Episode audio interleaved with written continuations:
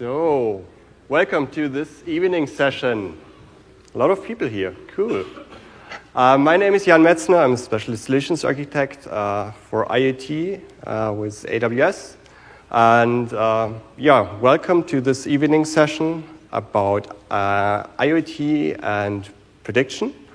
Um, with me, we have later on Jens Greiner from SKF, who will tell you, uh, us a little bit more about the real world use cases that they have. Um, so, what will we talk about in this session? Um, if we talk about prediction and IoT, first thing is you need to sense data. You will see later on how we do that. Um, the second thing is you need to do something meaningful out of the data. Uh, so just sending the data will not help. You need to do a little bit more. We'll talk about this one as well.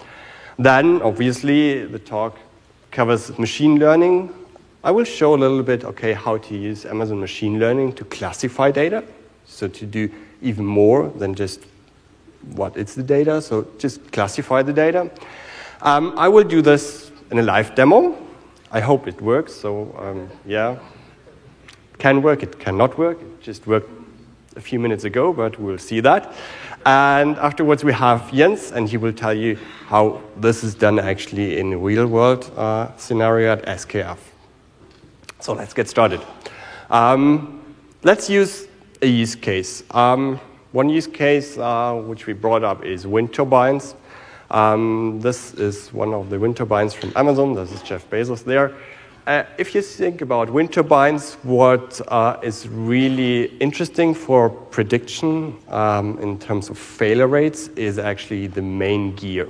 So if you look in there, there's a main gear, it's a planetary gear, and you can do something with attaching sensors there because you can predict actually um, if the gear will fail at some point or if it is already failing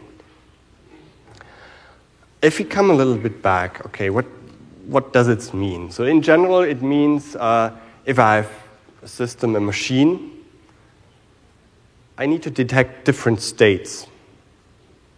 If it is failing, if it will fail, if it is totally broken. You, as a person, need to know this, okay? You need to know the different states. It's not like we from Amazon will give you this or our services will give this to you you need to know what the machine is actually doing. You need to know actually how the machine is reacting. Okay? I mean, still you can do analytics uh, and see something, but you need to know actually what's happening. Okay? What is happening if the frequency uh, uh, spectrum is different? Okay? At some point, you need to send a technician and so on. So you need to know something there.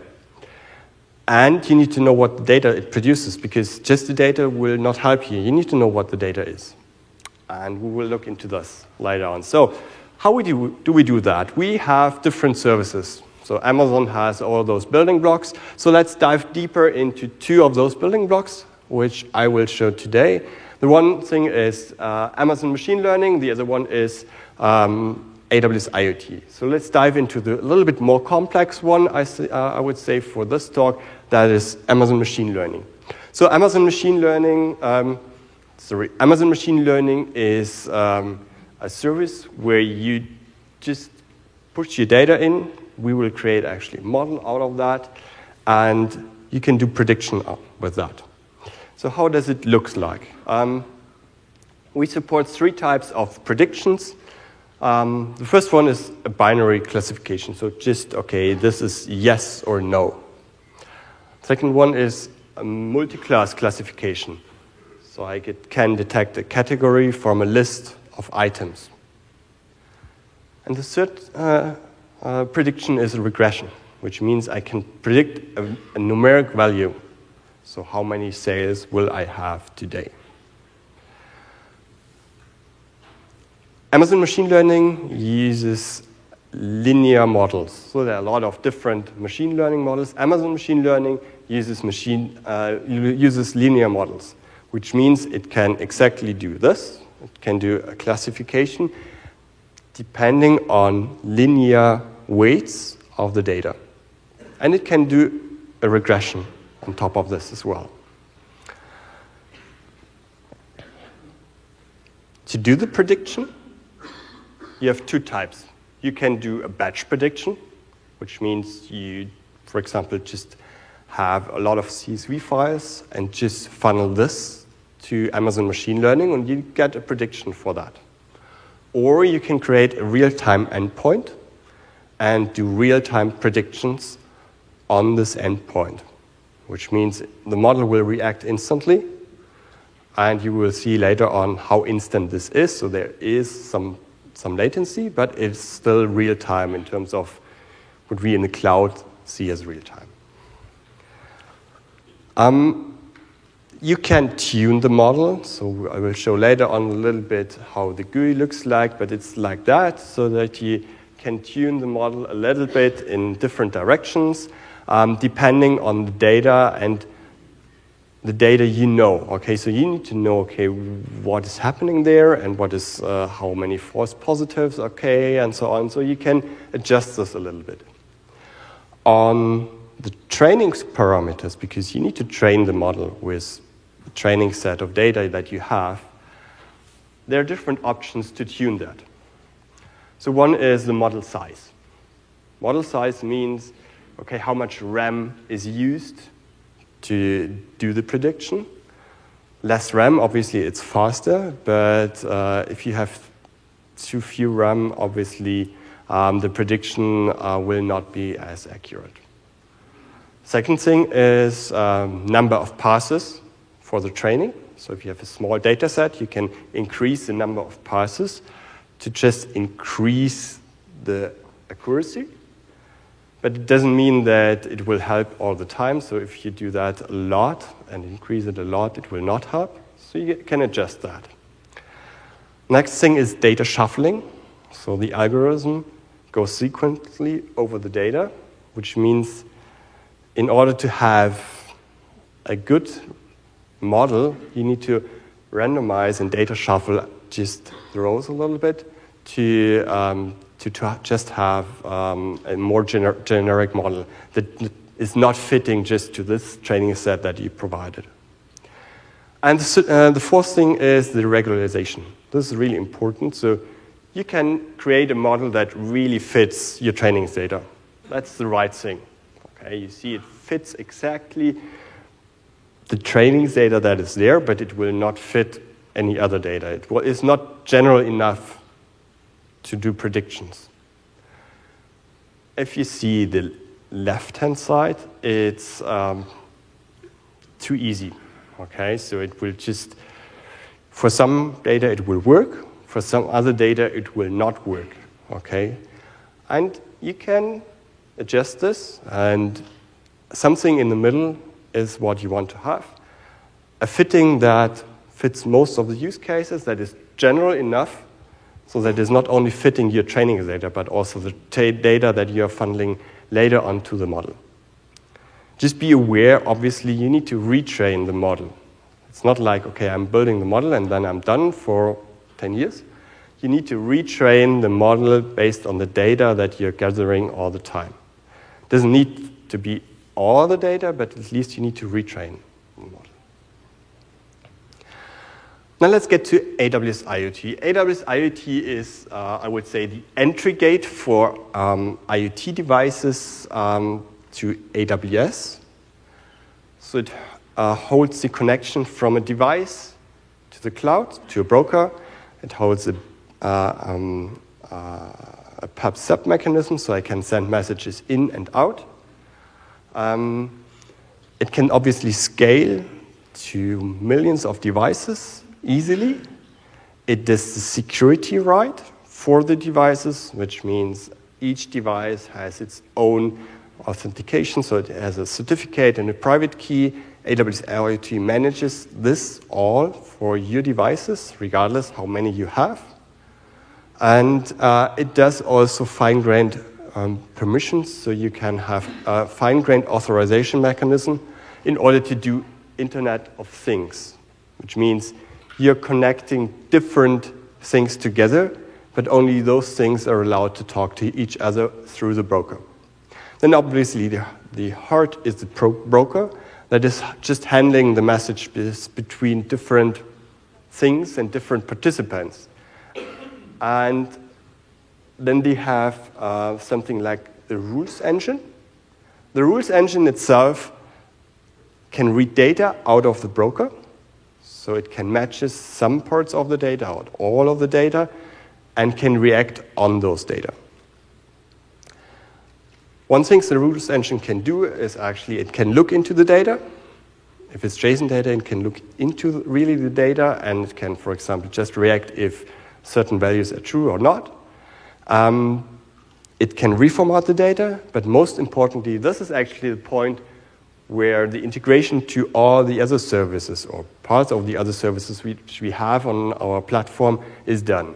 So there are actions in there to call other AWS services. You see there's a bunch of services. Today we will concentrate actually on the machine learning part. So there's a direct integration to machine learning. So I can funnel data to machine learning and get a prediction back directly from the rules engine and can then, for example, do something with a prediction, send an alert. In the demo, you will just see it is republished on, the broker to a different topic, but still, it is in the system, and you can just plug and play and uh, add more services if needed. So let's look at an architecture. This is the architecture that you will see later on uh, in the demo. Um, if we go back to the, the use case, if it is um, a gear, and you want to measure actually the vibration. Vibration means you have a lot of data. Okay, so you need to measure a lot of data to really see, okay, what is happening there. You can try to funnel all the data to the cloud, but it probably doesn't make sense. What you need to do is actually you need to create something out of the data that is still meaningful and just use that to, uh, to funnel to the cloud. And maybe you don't need to funnel all the data to the cloud and not all the time. So what I'm doing there, and which is very common, is I'm creating a, a spectrum out of the data. So you have frequency, and out of the uh, just the amplitudes, you can do um, an FFT, and then you have actually the frequency spectrum, which means you know, okay, which frequency uh, appear in this period of time. And this is quite compressed. In this example, it's a little bit noisy. I will tell you later why, but in a real uh, example, it's not that noisy. So it's compressed and it's very specific. And it doesn't mean that you need to send this all the time. So you can send this, for example, every hour or whatever. But it is, uh, you can use that to detect, for example, has the system changed or not. So this is done here on with AWS Greengrass. So our edge service, which is running on the device. Obviously, you can also do that in a normal device, but it's just some kind of business logic which is running on the device. And it's not running in the cloud, because as I mentioned before, it's not possible to funnel all the data to the cloud. Next thing is this device gateway. So this is AWS IoT, the, uh, the big box there. And you see the different topics where the data is coming in. Then you see a rule, an IoT rule which matches and just archives the data. That is a bottom rule. It just archives the data, so I can do machine learning afterwards or do the initial learning with that and uh, have a history of the data. And then you see the second um, rule, that's the one in the middle, um, where we do the prediction. So we have, as I said before, there's a direct path to, uh, to Amazon Machine Learning. We do a prediction, and it comes back into the rule, and I can do something with the result. In this case, very easy. We just republish this on a different topic, but in a real scenario, you could uh, run the Lambda function. You can do whatever you want since we have so many integrations inside AWS IoT. So, let's just do this live. And I will just show you what I have uh, set up here. So I've made a small planetary gear, so similar to what you have seen in the windmill. So it is laser cutted and it's, since it's handmade, um, it's not as accurate as the stuff that SKF is building, but um, uh, it's quite okay for the demo. Um, I have different gears. So this one uh, you see it's okay, or you don't see that, but you will uh, see in a second that this one is definitely not okay. Okay, you see there are broken teeth. This is an easy scenario, but it, it just shows you that you can really detect this. If you do that on a more accurate gear, um, it's even easier to detect because this one has a very noisy frequency spectrum. So before we start, actually, let's look how to train the data. The first thing what you need to do is you go to Amazon Machine Learning. Can you see that? Let me check, okay. And you funnel in data that you already gathered. You saw in the architecture I had data in um, uh, through Firehose stored in S3. Um, so I have already the data in S3. And I can just say, hey, load, please load this data. Next thing is, obviously, these are the different frequencies uh, what, uh, which are coming in. Um, I will take all of those, and they are already marked. Um,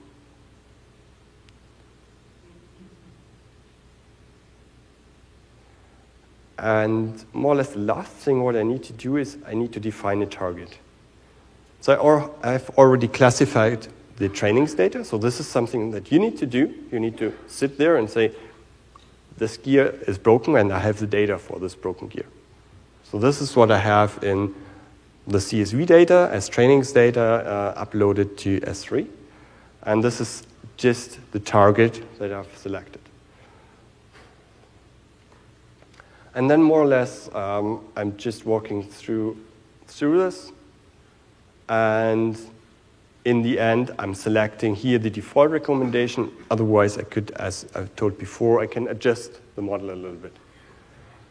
And then in, in the end, I would just click here, create ML model. I will not do this now because it will take some time, but you see it's quite easy once you have the data and once you have classified the data initially for the training.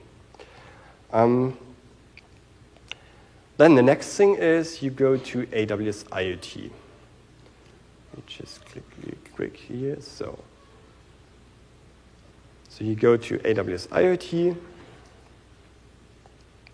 go to Act, you create a new rule there. This is a rule that is matching on different types of data that is uh, coming through the, uh, through the broker. So I have already created a rule here.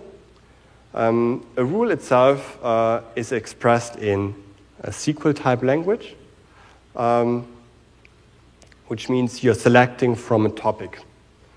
You see here, I'm selecting from this topic. This is the input topic.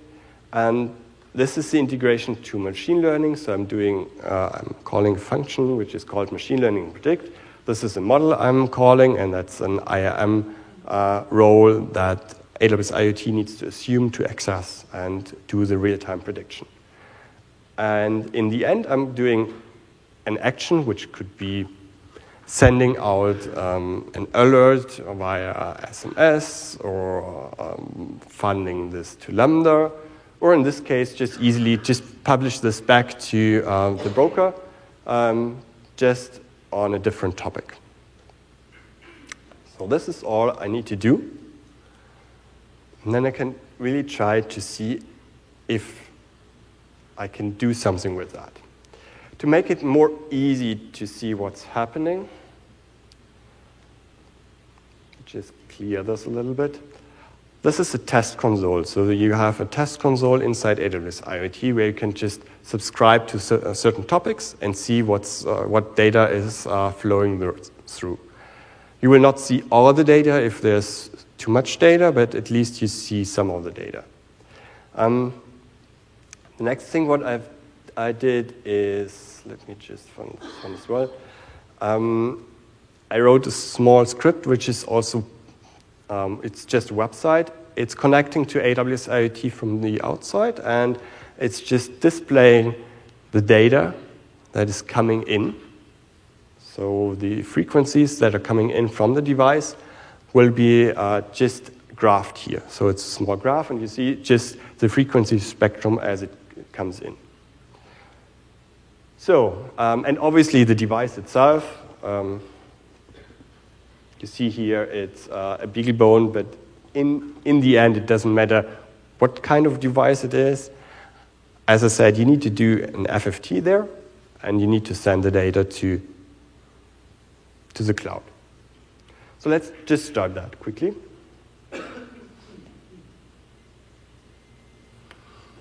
So let's start with a good one.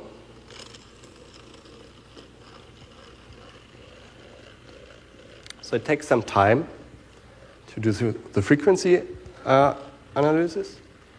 Uh, so this is done on the device itself. You see the frequency spectrum here. It's kind of noisy, yeah?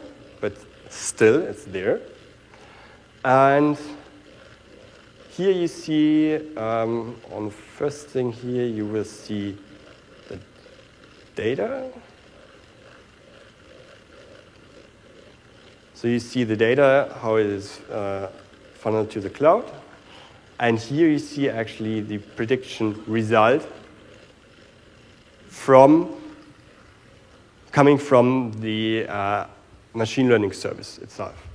So this is republished there, and I'm just showing the re complete result which you get. So you see what you get is here, you get the label because it's a classification, and you get actually um, the accuracy. You see 97%, uh, but it will change because it's actually from the flight here, it's not as accurate as uh, I trained the model uh, at home, but uh, still you see it's quite good. And it is changing and it is predicted. It takes some time, it has some latency until the prediction comes back. But for this type of use case, it's totally fine to do that. It would be even okay sometimes to do that in batch. But here we do that in real time inside AWS IoT. So what will happen actually if we just replace this? So again, this, uh, yeah, so now you see that or not?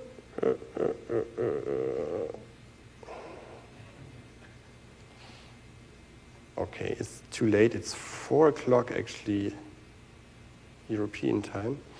But yeah, so this one is really broken and we'll just attach this.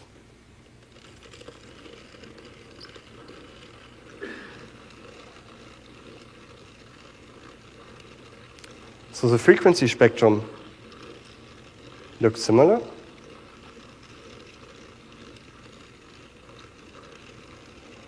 Yeah, is this not moving?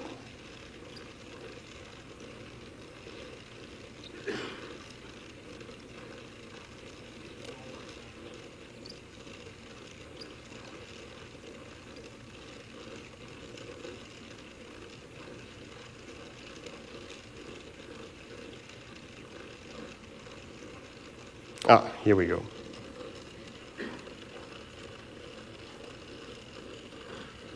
And you see, oh shit.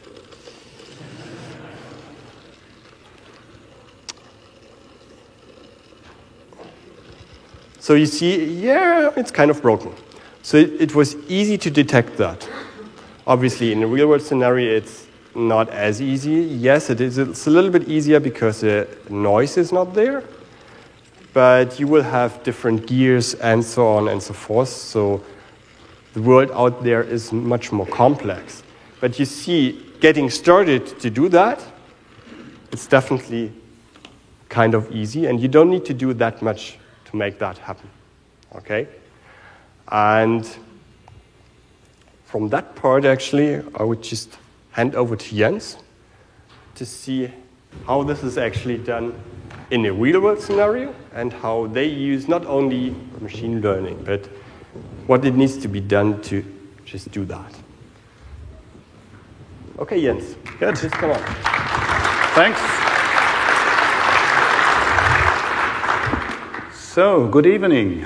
Yeah, pretty late. As uh, Jan already mentioned, also for me, I'm also nine hours be, uh, ahead of the normal time. Good, so that's, it's moving automatically. Okay, what is the next part of this session about? It's about two use cases I want to present. It's about a real use case to create a smart product out of an existing product. Um, and uh, the second use case is about uh, fast analytics or uh, analytics uh, applied to a data set in a, in a pretty fast way, uh, data science project. So my name is Jens Greiner. I'm working for SKF um, as a manager for the IoT development team, which is a team that uh, supports other teams within SKF globally and also external customer projects. SKF is a bearing manu- or very well known as a bearing manufacturing company. It's a pretty old company, founded in 1907, so more than 100 years old, 110 years old now. And uh, we have more than 44,000 people working in SKF globally, and we are distributed around the globe. So we are in more than uh, 100 countries. We have manufacturing units, and we are nearly present in any country around the world with SKF people. When we look at SKF, we have defined two value propositions. Uh, one is for sure the product. So we're producing bearings, but also everything around the rotating equipment, how we call it. This means seals, lubrication systems. We are Sorry. and we are, we are leading in this, in this area. And the second value proposition is the rotating equipment performance. So, and this covers all services and solution that helps our customers not just getting a good product from us, but also how to use the product on a daily basis to increase the efficiency. So, if you, if you have a, a bearing, for example, and you don't lubricate it uh, as you should, the bearing will not uh, last as long as calculated uh, at the beginning. So, the life cycle will be very short. If something unexpected happens, uh, then for sure also the bearing will die pretty, pretty fast, uh, maybe. So rotating equipment performance helps our customers to utilize the best or our products in the best way. When we talk about uh, digitalization or digital business, uh, we define this pretty simple slide. Um, so on the bottom, we have uh, our so-called asset layer, these are all the products we produce, the physical, tangible products we produce in SKF. So, and we all know we talk about IoT, Internet of Things. Uh, so these products get more and more smart. Um, that's something we, we are all talking about now since uh, quite a while. On the other side, we have our customers, and the customers they came up with more and more ideas, with more and more things and requests to us and we want to deliver also new services to our customers.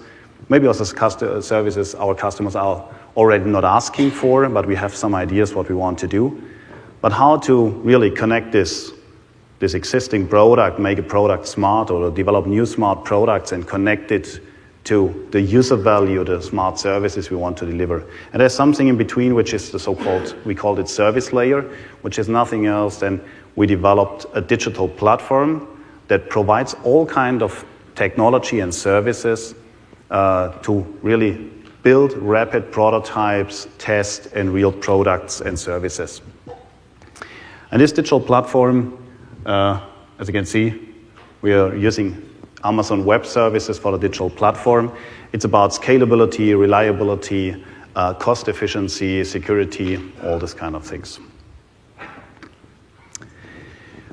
So, we saw a nice uh, live demo about a gearbox, um, about wind turbines, we are monitoring. Predictive maintenance is, is nothing new. The technology changed, oh, changed over the last years uh, that you can do the things in a different way.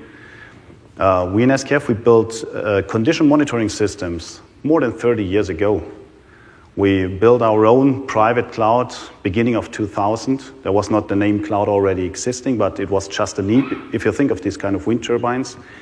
Uh, so you need to bring the data somewhere in a central point where uh, engineers could look at the data and analyze.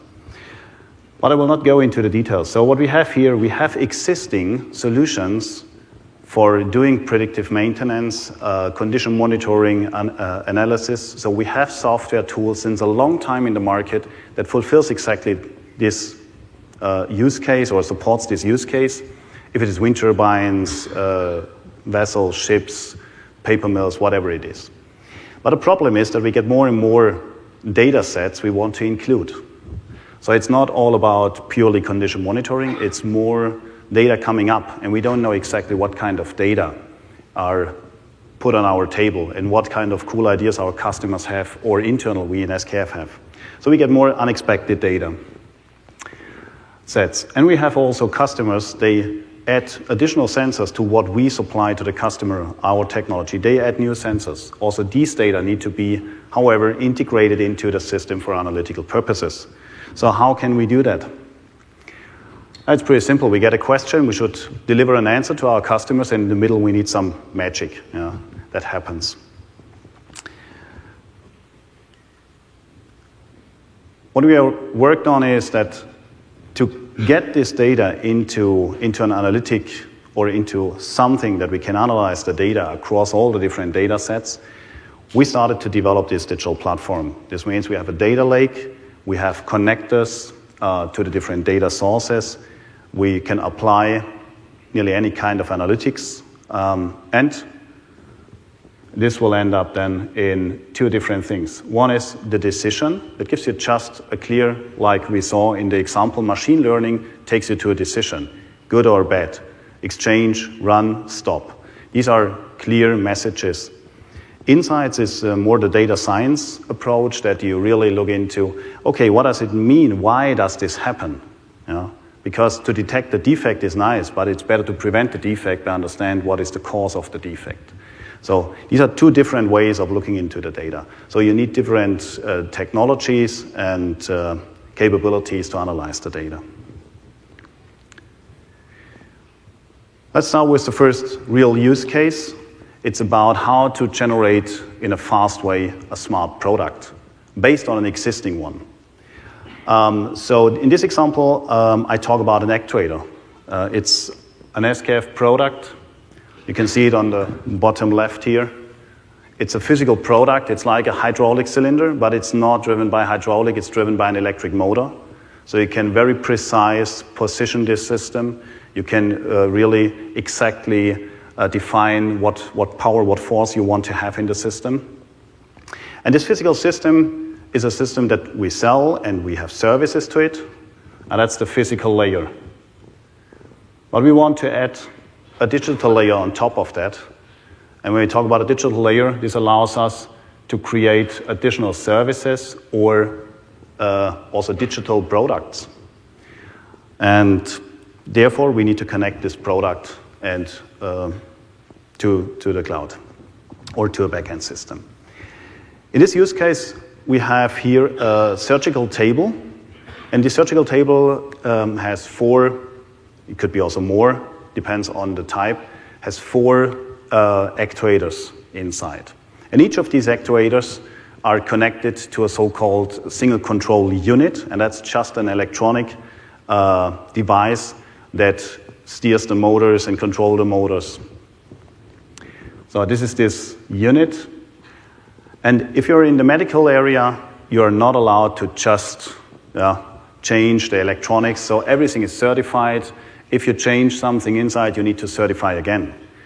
Our goal was to, to be very fast in, in really building a prototype, a solution that we can use to go to our customers and ask if this is the things they really uh, want, they like, and build a, a, real product and service out of it.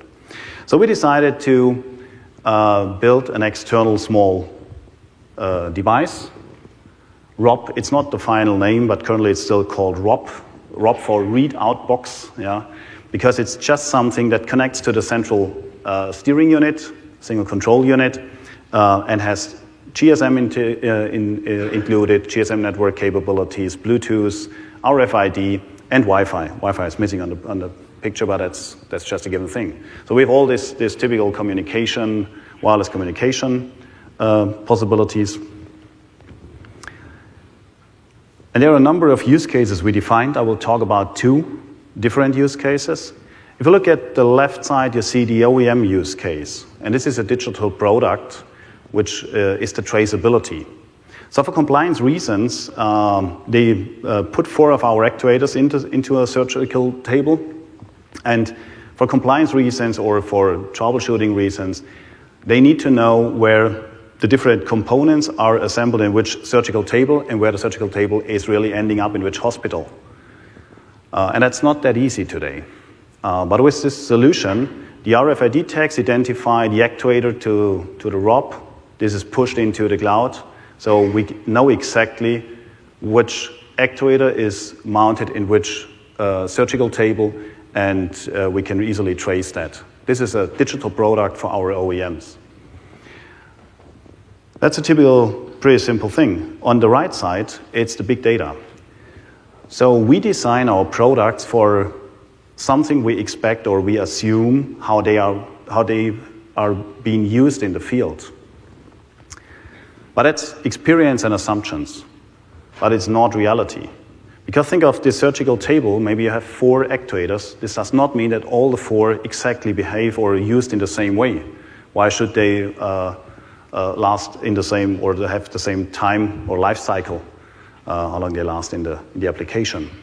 So the big data gives us the possibility to throw all the data in about the, the usage of the, of the actuators to learn out of this data and use this for designing better products exactly for this kind of purpose.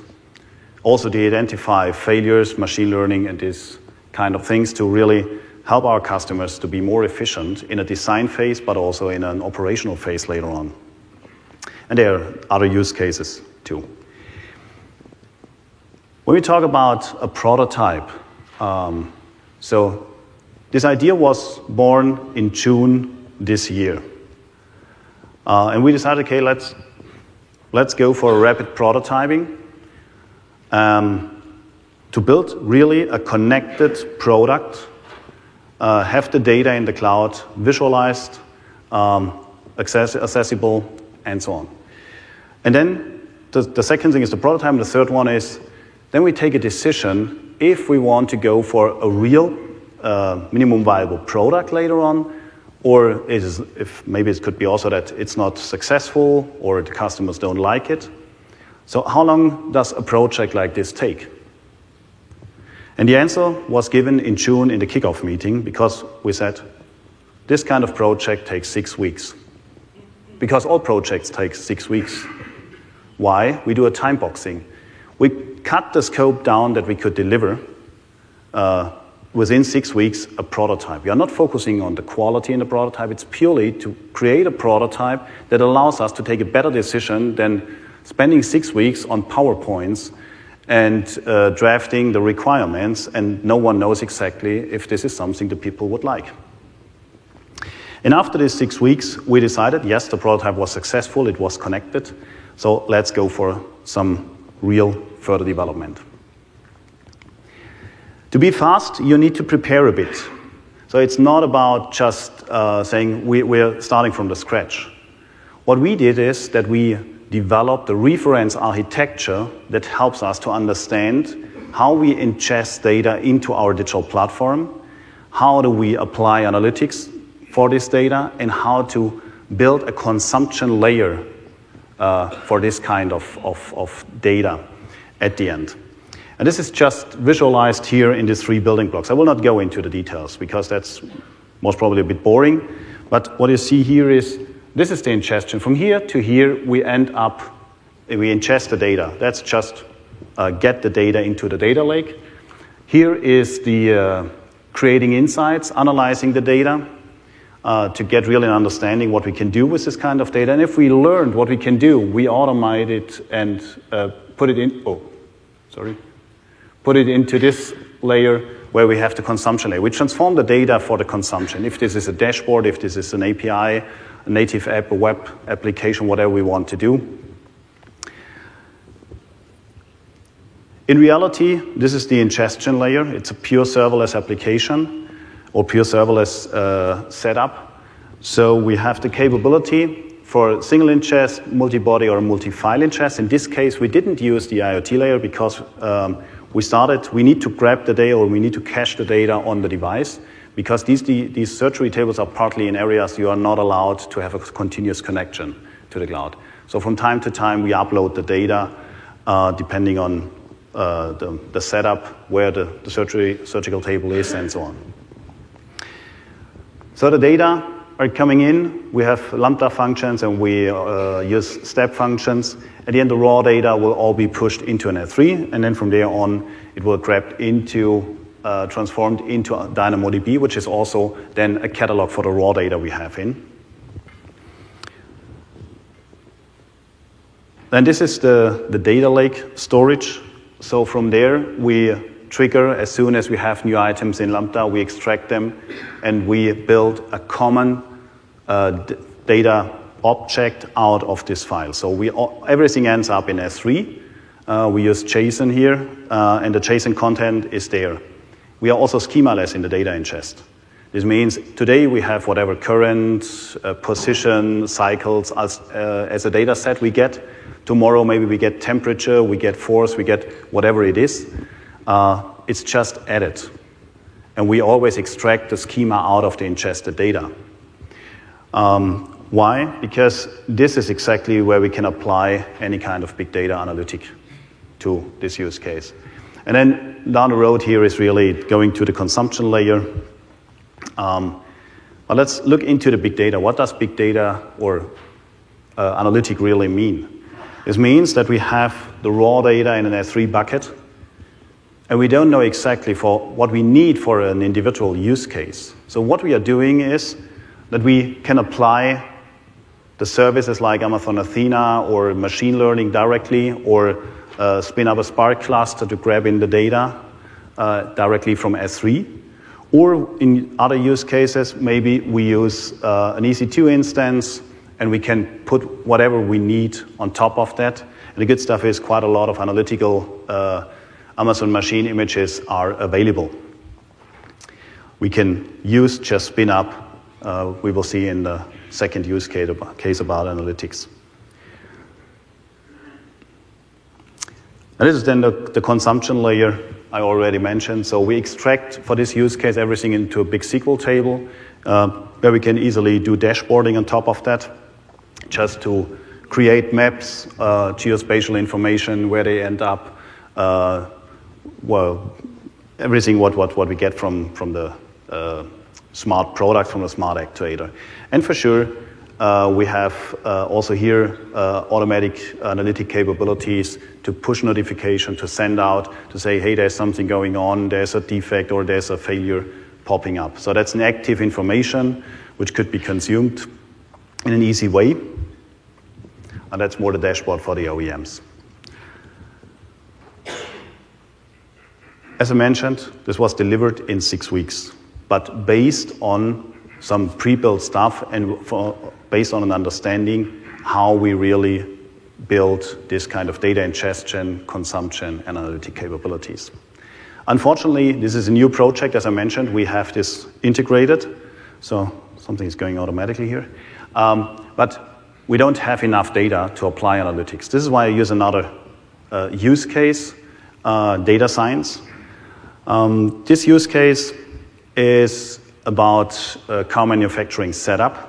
In this car manufacturing setup, uh, it's just an example picture. I cannot put the right one in, but it, it shows uh, so-called conductor rails. Here you have conductor rails. You have uh, a car transportation system, and the conductor rails just uh, is the power supply for these moving assets. The problem is uh, we already do condition monitoring, vibration monitoring, and so on on this uh, systems, but there are problems with the conductor rails. Sometimes you have a problem with the conductor rails and then the complete system stops. And it's pretty hard to detect because you cannot detect it with vibration diagnostic because there's nothing vibrating uh, if you have a defect there. The idea was that we put a high resolution camera on top uh, of the system and take continuously photos of the conductor rail. And this is exactly what we did. And this is one example of, of a photo. You see the green marked areas, they are all good, and you see the red one, and you have this small black point or dark gray point, and this is a defect. This is not a defect that leads to a stop, but this will, over time, lead to a stop if this defects, defect uh, becomes more critical. What we did is that uh, I have in my team not only developers, I have also a data scientist in my team, so to directly build a complete uh, solution, a complete uh, prototype. And he applied uh, data science technology, don't ask me all the details about that, to identify the defect. Well, that's, that's was pretty fast done. But the problem is you don't have only a straight conductor rail. You have conductor rails, you have slopes, you have curves, you have uh, these transitions where you mount or connect two conductor rails together. And if you apply this analytics directly here to the different things, uh, you end up in a mess because then you always get a defect. You know? So the accuracy is pretty bad. So what we want to do is we want to classify uh, the, the, the images uh, and that we only apply at the moment to the straight conductor rail images, this analytic. For the other, we need to, this is not done yet, we need to pre-process to adjust it in a way that we can again apply analytics to it. And for the, for the transition, we don't need it at all. Because for the transition, there is no problem, because it's just the, the connectivity. No problem in this, like, like this one I showed. How do you classify this kind of images. We decided that we use the MXNet, a pre-built uh, Amazon machine image, spin up an EC2 instance with this image, and um, you know, data scientists are playing around with data, but the most time they spend really on boring work, yeah, labeling data, cleansing of data. So that's that's not the funny stuff. So my data scientist Lucas got a, had a good idea. He just said, "Hey, why should I label all the things, all the, the images? It's taking a long time. He labeled a bunch of uh, images, and then he threw the image into a deep learning uh, network, MXNet, and he tweaked it, and he get uh, not a high accuracy for sure, but he get a pretty good filter of the images. And then he just went through these images and said correct, correct, not correct, correct, not correct. And this was much faster to label a huge amount of uh, images or an amount that is big enough for real training. And the second step was he had more training, labeled training data, and he threw it again into on a bigger instance and run it through, and the end was 99.9% accuracy. So that was the result. So now we have the classifier, we have uh, the model, uh, so that we only apply it to the right images. So what was the, the things we, we did? The images we get on a daily basis are 30 gigabytes. So we will not, Jan already mentioned it, we will not push all the data into the cloud, 30 gigabytes for one transportation system a day. And if you have a longer transportation system, maybe you have 60 giga, gigabytes a day. So this means that we need to really do it on the edge later on. But we took these 30 gigabytes in an S3 bucket.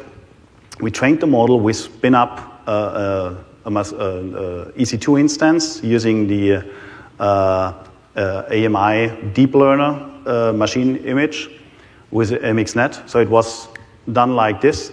So my data scientists could focus purely on really tweaking the model and, and build the data science model. We started with a T2 medium uh, EC2 instance for just exploring a bit, and later on he spun up a P2 X large to really have the power for processing the huge amount of data. The complete classification was done in a few hours. because he only focused on using the setup and not really configuring six, seven hours the technology stack. And then I asked, what was the money you spent for building this classification model? And then he said, I don't know. And then he calculated and said, around a dollar. If you look into, into the cost, it's 90, 90 cents uh, for one hour of an EC2 P2X large instance, uh, 30 gigabytes on an S3. So it's really around one dollar to just, just on the technology stack. So the cool stuff is he could focus purely on the data science. And you can build this in really in, in, in a few hours because you don't have to, to worry about the technology stack. And this is what we want to do in the data lake so that we grab out the right technology that helps us to do the right things and create value instead of dealing with the technology. So next step, as I mentioned, is really deploying the MXNet model on an edge device. This will be then in January after Christmas time. Until now, we are doing some other tweakings in this project. But then in January, we really go for a prototype or for a, a, a real solution for the customer. So the complete project was again delivered in six weeks, but we had some spare time in between in the six weeks. Yeah. Um, for sure, there's, there's hardware uh, also involved on which are doing colleagues in SKF, so it's not. But the data science part was delivered also in a six weeks approach. So thanks. That's my side.